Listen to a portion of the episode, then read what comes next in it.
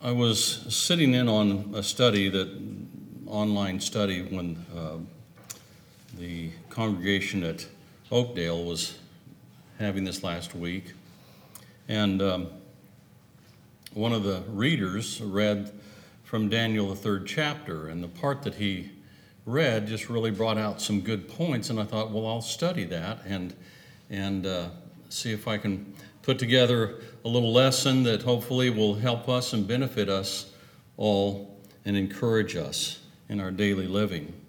The times we're living in, and I'm not talking about necessarily the pandemic that we that we're living in. I'm talking about the morality of this world.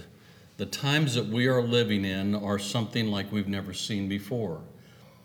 Things that are wrong are celebrated and things that are right are looked down upon. Morality is looked down upon. If you're moral, you're just an old prude. You're, you're, you're just not up with the world today. And if you're immoral, it just seems like you're praised and you're glorified.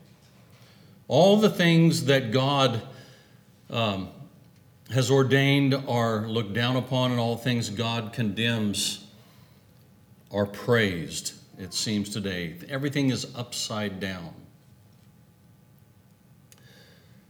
And so, what we're going to notice this morning is that in, in the book of Daniel, the nation of Israel was going through some troubling times as well.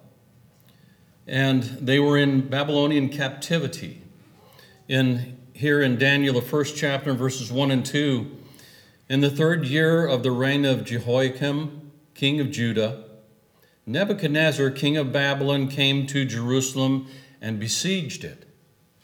And the Lord gave Jehoiakim, king of Judah, into his hand, and some of the articles of the house of God, which he carried into the land of Shinar, to the house of his God. And he brought the articles into the treasure house of his God. So God's people God allowed them to be taken over and to be besieged. And the articles, all these things were then taken to Nebuchadnezzar's stockpiles, if you want to say, and taken out of, uh, out of the possessions of the children of Israel. Excuse me. This was decreed by God. And it was because the nation of Israel was not following God and not doing the things God wanted them to do. They were, they were committing sin against God. And so during this time, there were uh, Daniel and, and several others that were selected and, and were trained for three years to, to be special servants to King Nebuchadnezzar. The rest of chapter 1 deals with that, and then chapter 2 deals with Daniel interpreting the king's uh, visions or the king's dreams. These, these four men the, of the nation of Israel were the cream of the crop. They're the ones that were healthy, they were the ones that were smart and skilled in knowledge. They were given special food, only even the king ate. But then these men stood up and said, and especially Daniel said, We're not going to defile ourselves and eat things that are not pure and things that are not right. So, but they were then, when they went into service for King Nebuchadnezzar, they were given special names. Daniel's name was Belteshazzar, uh, a servant of Baal. Hananiah was given the, the name Shadrach, which means inspired by the sun god. Mishael means who is what God is, was renamed Mesh- Me-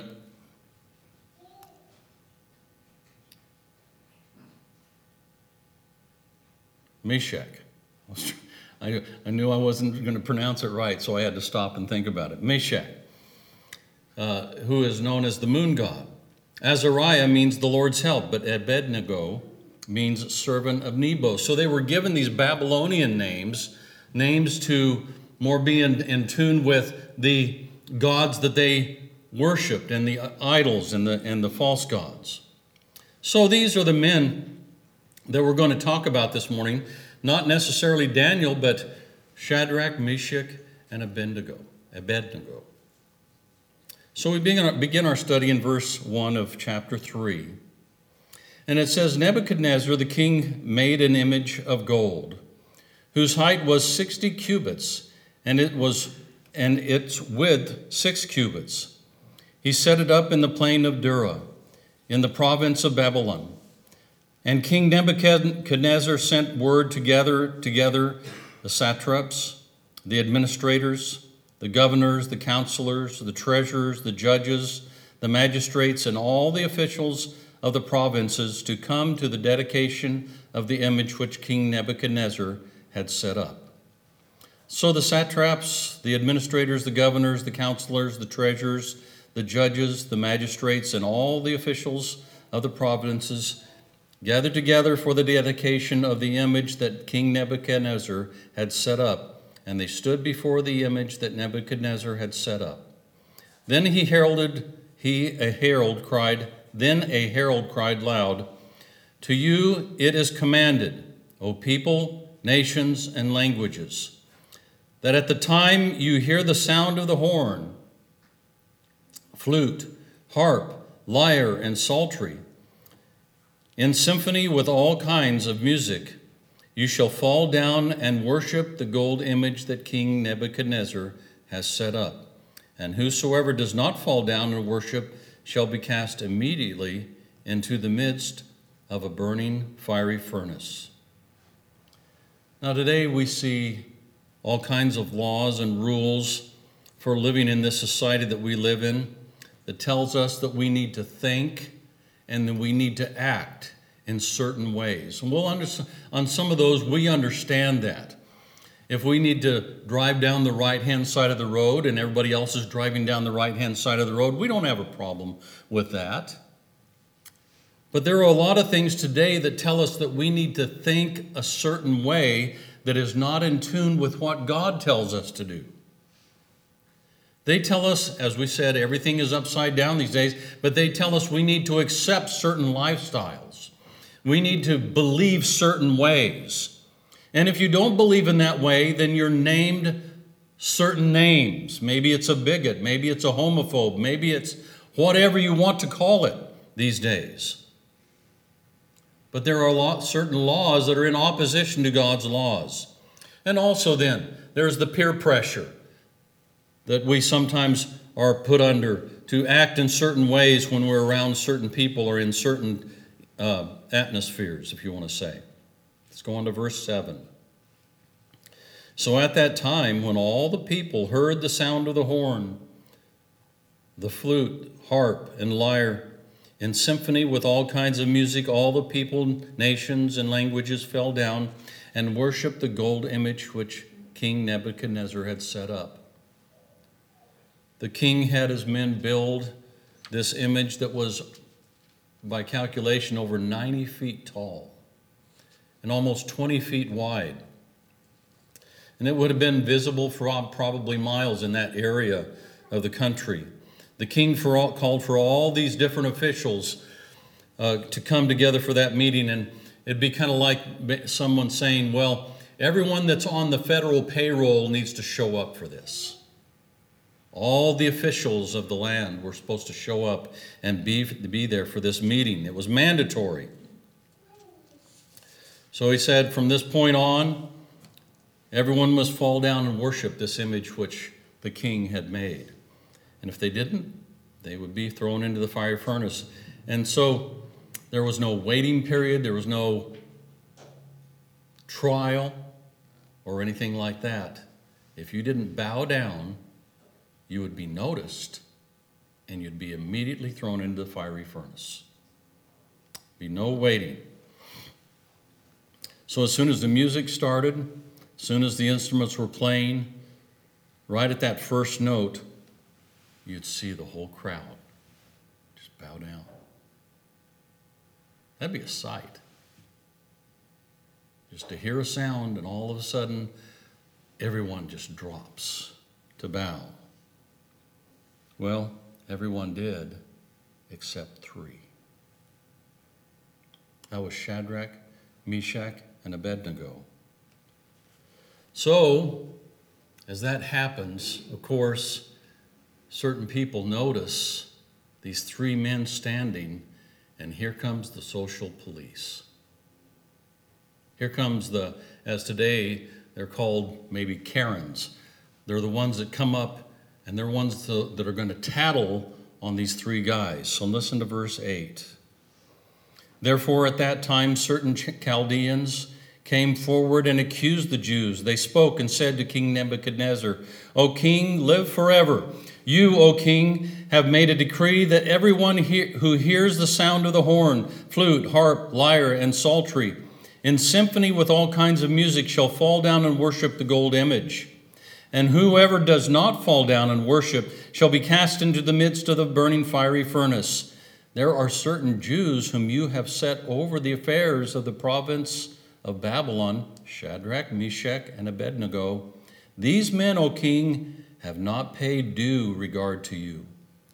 They do not serve your gods or worship the gold image which you have set up. Oh, there's that always that little tattletale comes around, you know, and wants to spread that news and, and, and tell on someone else. And maybe we may be ridiculed, we may be intimidated, we may be falsely accused, and so on for our faith. And it seems that more and more is the case these days. You will be ridiculed for your faith. These men were standing for what they believed in, no matter what the decree was, no matter what the intimidation was, no matter what their peers thought of it, no matter what the rest of the crowd did, no, no matter what anything did, they knew what they had to do. And so do we these days. We may be ridiculed for what we believe in and what we stand for. Notice verse 13. Then Nebuchadnezzar, in rage and fury, gave the command to bring Shadrach, Meshach, and Abednego, so, that, so they brought these men before the king. Nebuchadnezzar spoke, saying to them, Is it true, Shadrach, Meshach, and Abednego, that you do not serve my gods or worship the gold image which I have set up? Now, if you are ready, at the time. Now, notice here, King Nebuchadnezzar is like saying, I just want to make sure you understand this, that you didn't misunderstand the decree that was given previously. I want to repeat it to you and make sure you understand it. He says, So now, if you are ready at the time you hear the sound of the horn, the flute, the harp, lyre, and psaltery, and symphony with all kinds of music, and you fall down and worship the image which I have made, good. But if you do not worship, you shall be immediately cast into the midst of a burning fiery furnace. And who is the God who will deliver you from my hands? You see, this was a man that thought in worldly ways. He wasn't acknowledging God for what God really was. He wasn't recognizing God. He was worshiping the idols and all these other things and all the gods that they had made amongst themselves. And he says basically, which one, which God is it that's going to save you from that? Well, they declared their faith. Listen to the confidence of these three young men, verses 16 through 18. Shadrach, Meshach, and Abednego answered and said to the king, O Nebuchadnezzar, we have no need to answer you in this matter. Wow. What a statement to a king. In other words, we don't answer to you, Nebuchadnezzar. He's the one that's in authority. He's the one that's in rule. He's the one that has their lives in his hands. And they stand there and say, We don't answer to you, King Nebuchadnezzar. If that is the case, our God, whom we serve, is able to deliver us from the burning fiery furnace. That's a statement, a declaration of their faith. We don't have faith in your gods, in other words. We don't answer to you. We don't answer to other gods. We don't answer to anybody. But our God, whom we serve, is able to deliver us from the fiery furnace. That's pretty strong. That's really strong. That's our God today. That is our God today. And he says, he goes on to say, and he will deliver us from your hand, O king. But if not, now notice he says, let it be known to you. He says, I'm putting you on notice.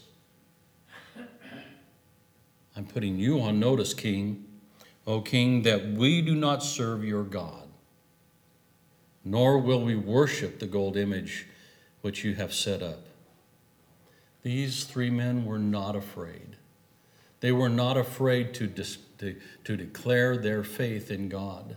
They were not afraid to stand up to the intimidation. They were not afraid to stand up to the threats. They were not afraid to stand up to the ridicule. They were not afraid to stand up to the tattletales. They were not afraid to stand up to anyone else or anyone at all. They said, We will serve our God because he is able to deliver us from the fiery furnace. That's our God, too. That's our God. He's able to deliver us from all the things that we put up with in this life the pain, the suffering, the intimidation the mental abuse, the, the worry, the, the sin, and all of these things, God is able to deliver us because He has that ability. They stood for what they believed. These th- three young men, I'm sure, remembered the command that was given to back in Exodus, the second chapter, verses 2 through 5. He said, I am the Lord your God who brought you out of the land of Egypt, out of the house of bondage. You shall have no other gods before me. You shall not make for yourselves a, a carved, carved image, any likeness of anything that is in heaven above, or that is in the earth beneath, or that is in the water under the earth. You shall not bow down to them, nor serve them, for I am the Lord your God. I am a jealous God. Our God is a jealous God. Our is a God that is the only God whom we serve. We do not serve man, we do not serve anything else other than our God. That's it. We get caught up in all kinds of things of the world, get distracted by things of the world that pull us away from the things. But they made this commitment. You know, I like people that make commitments, just like you do.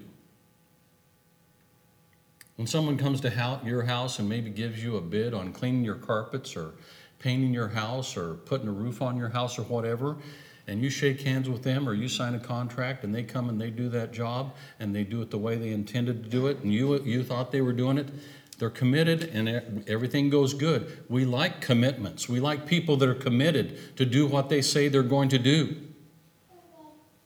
Seems like more and more these days that, you know, when you go to sign a contract, you have to have a team of lawyers behind you to make sure that nobody's going to get away with something.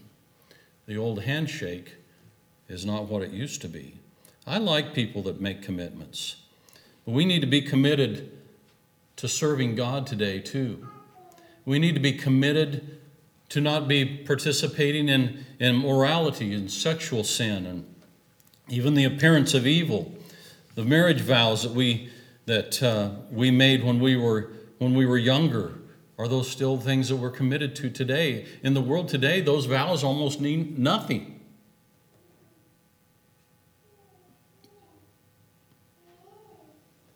committing ourselves and our families to serving the Lord, make a commitment to raise our children in the nurture and admonition of the Lord so that they become Christians, so that they can be saved. Making that commitment.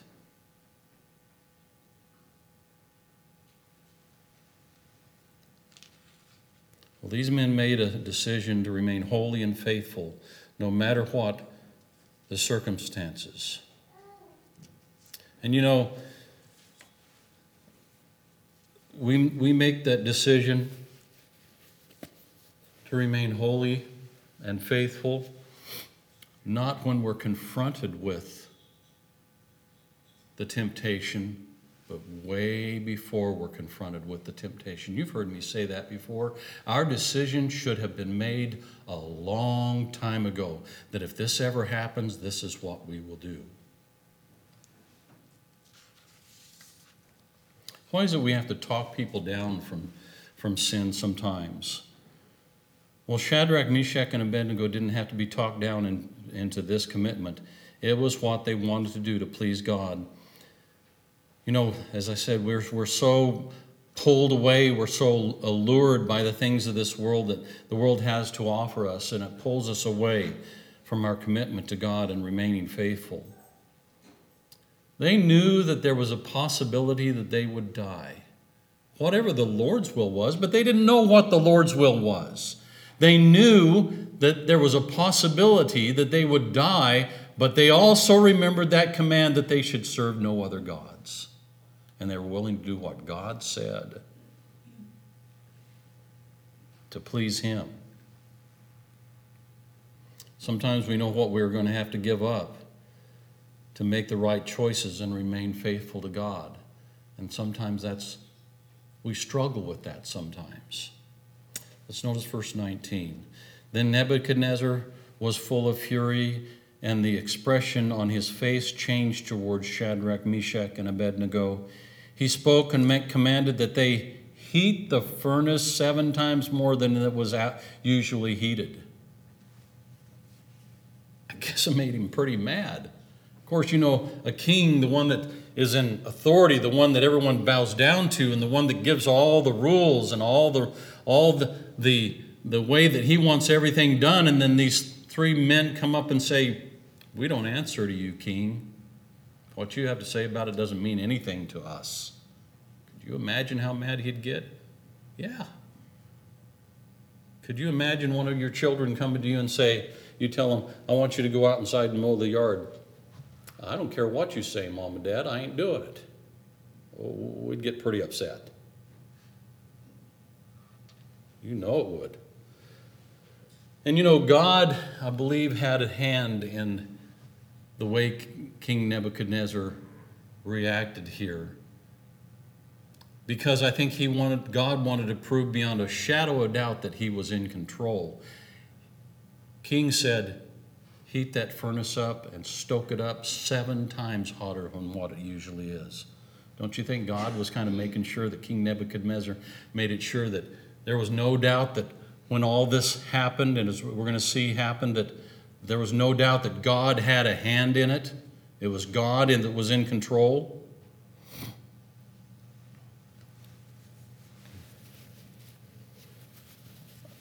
I remember it when we were at home, you know, we'd come in from maybe being out, gone from home for a while when we had a wood stove in the house, and it'd be kind of cold. And I'd say, Boys, I want you to stoke up that fire and get it get it going, get it warmed up. You know, sometimes we get that thing go up, open up the dampers on it, and just get the thing just blazing. Get the. Sometimes we got it a little too hot. See the old stovepipe just red. Got a little too hot. Well, that's what they were doing. Stoke up that fire, get it seven times hotter than what it is. Fire is something that we're afraid of. Our, all of our parents told us never play with fire, you're going to get burned. We do everything to keep the, the, uh, in our power to keep fire under control. We have smoke detectors in our, in our homes. We, we keep fire extinguishers nearby, and just in case we happen to set our pants on fire if we're welding. But they had total faith that God would deliver them.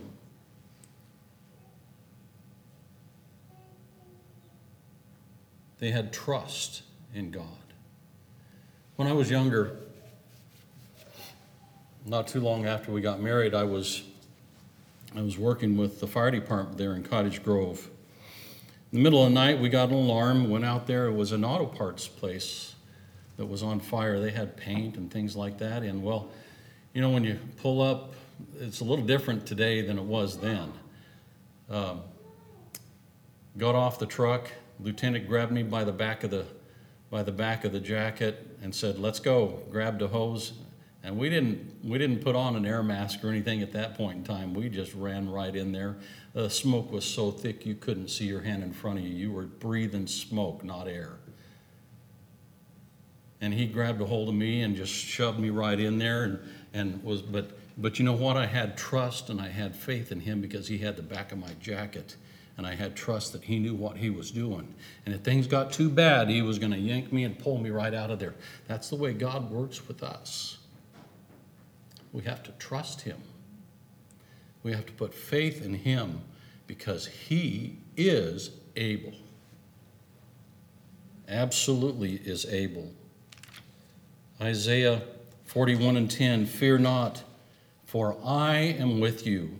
Be not dismayed, for I am your God. I will strengthen you. Yes, I will help you. I will hold, uphold you with my righteous right hand. There is peace with whatever God's answer was to them. They had that peace in their mind. God is able, notice Ephesians 3 and verse 20. Now, to him who is able to do exceedingly abundantly above all that we ask or think, according to the power that works in us. We know God is able. We know He's able to take us and, and help us through time, times of trial and troubles and problems in our life. But beyond what we can even comprehend, God has abilities that we do not even understand. So why not put faith in Him? He abundantly, exceedingly abundantly above all that we can even think or ask. Oh, we get on our knees and we pray and we pray and we pray and we ask and we ask and ask. And God is able to do that and even more. God is able. Notice verse 20 through 25. And he commanded certain mighty men of valor who were in his army to bind Shadrach, Meshach, and Abednego and cast them into the burning fiery furnace. Then these men were bound in their coats their trousers, their turbans, and their outer ga- other garments, and were cast into the midst of the burning fiery furnace. Therefore, because the, king command, the king's command was urgent, the furnace exceedingly hot, the flame of the fire killed those men who stood up, who, who took up Shadrach, Meshach, and Abednego. That fire was so hot they hadn't experienced that before because this fire was seven times hotter than what they had ever experienced, that the men that threw them in there died. And these three men, Shadrach, Meshach, and Abednego, fell down, bound into the midst of the burning fiery furnace. Then King Nebuchadnezzar was astonished, and he rose in haste and spoke, saying to his counselors, Did we not cast three men bound into the midst of the fire? They answered and said to the king, True, O king. Look, he answered, I see four men loose, walking in the midst of the fire, and they are not hurt, and the form of the fourth is like the Son of God.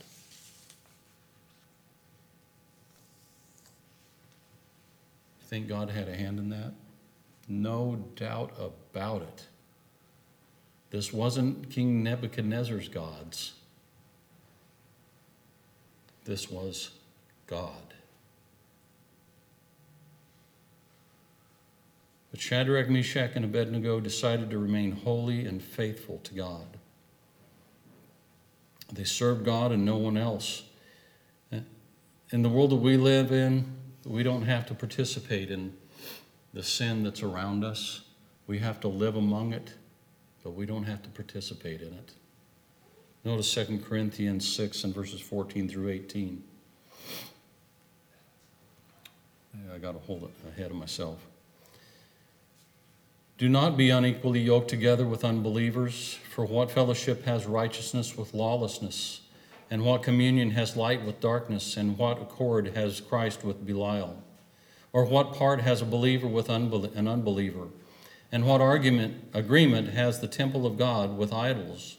For you are the temple of the living God, as God has said, I will dwell in them and walk among them. I will be their God, and they shall be my people. Therefore, come out from among them and be separate, says the Lord. Do not touch what is unclean, and I will receive you. I will be a father to you, and you shall be my sons and daughters, says the Lord Almighty. We have to live in a world of sin. but we don't have to partake in it. He says, Come out from among them and be separate. Separate means there is a dividing line, a separation, a complete separation from what is sinful and what is not sinful. That doesn't mean that you can walk over here part of the time and then come back across the line. It says, Come out from among them and be separate. Separate ourselves from the things of the world. And there is a value in remaining faithful while we're going through these trials and testing of our faith. Our faith will be tested. Revelation 2 and verse 10 Do not fear any of those things which you are about to suffer. Indeed, the devil is about to throw some of you into prison, but that, that you may be tested, and you will have tribulation 10 days. Be faithful unto death, and I will give you the crown of life. Their faithfulness, these three men, their faithfulness affected other people, whether they realized it or not. But it affected other people, and so does our lives. We may not realize how we influence and affect other people in our faithfulness to encourage others to be faithful and remain faithful in the patterns of our lives. People are watching us to see how we react when we go through trials and problems in life and we have the opportunity to influence those people. Look how it affected King Nebuchadnezzar. Then Nebuchadnezzar went near the mouth of the burning fiery furnace and spoke, saying, Shadrach, Meshach, and Abednego, servants of the Most High God, come out and come here. All of a sudden, King Nebuchadnezzar acknowledges God. Look how that affected the king. He wanted them not just too long ago to bow down and worship his idols and his gods. And now he is recognizing the one and only true God. He says, Come out and come here. Then Shadrach, Meshach, and Abednego came from the midst of the fire. And the satraps, administrators, governors, and the king's counselors gathered together, and they saw these men on whose bodies the fire had no power. The hair of their head was not singed, nor were their garments affected, and the smell of the fire was not on them. Oh, you know how it is where we sit around a campfire. We're not sticking our hand in the fire, we're not doing all these things, but we sit around that fire and we go away and we smell like campfire smoke, don't we? there was not a hair on their head that was even singed, nor even the smell of the fire on them. Nebuchadnezzar spoke, saying, Blessed be the God of Shadrach, Meshach, and Abednego, who sent his angel and delivered his servants who trusted in him. And they have frustrated the king's words and yielded their bodies that they should not serve nor worship any God except their own God. Therefore, I make a decree that any people, nation, or language which speaks against, amidst, amiss against the God of Shadrach, Meshach, and Abednego shall be cut in pieces, and their houses shall be made an ash heap, because there is no other God who can deliver like this. Then the king promoted Shadrach, Meshach, and Abednego in the province of Babylon. You see how these three men's faithfulness impacted the lives of other people. So does our faithfulness when we remain faithful in times of troubles and trials. Humans and their kingdoms glorify their own power and they redefine right and wrong and don't acknowledge God as the true king. You can say that something is right, that doesn't make it right. We know that. God knows that. We can say something is wrong, that doesn't make it wrong. We know that. God knows that. We just need to remain faithful to God. God has promised that He will overcome and has overcome the kingdoms of this earth. And one day, those kingdoms will be destroyed, and the only kingdom that will remain is the kingdom of God. We thank you for listening to our podcast put on by the Church of Christ at 2215 Planz Road in Bakersfield. If you would like any additional information, or you would like to receive a free Bible correspondence course by mail, please email us at info at churchofchristbakersfield.com. Our service times are Sundays at 10:30 a.m. and 5 p.m. and Wednesdays at 7:30 p.m. Please make plans to join us. We would love for you to be our honored guest.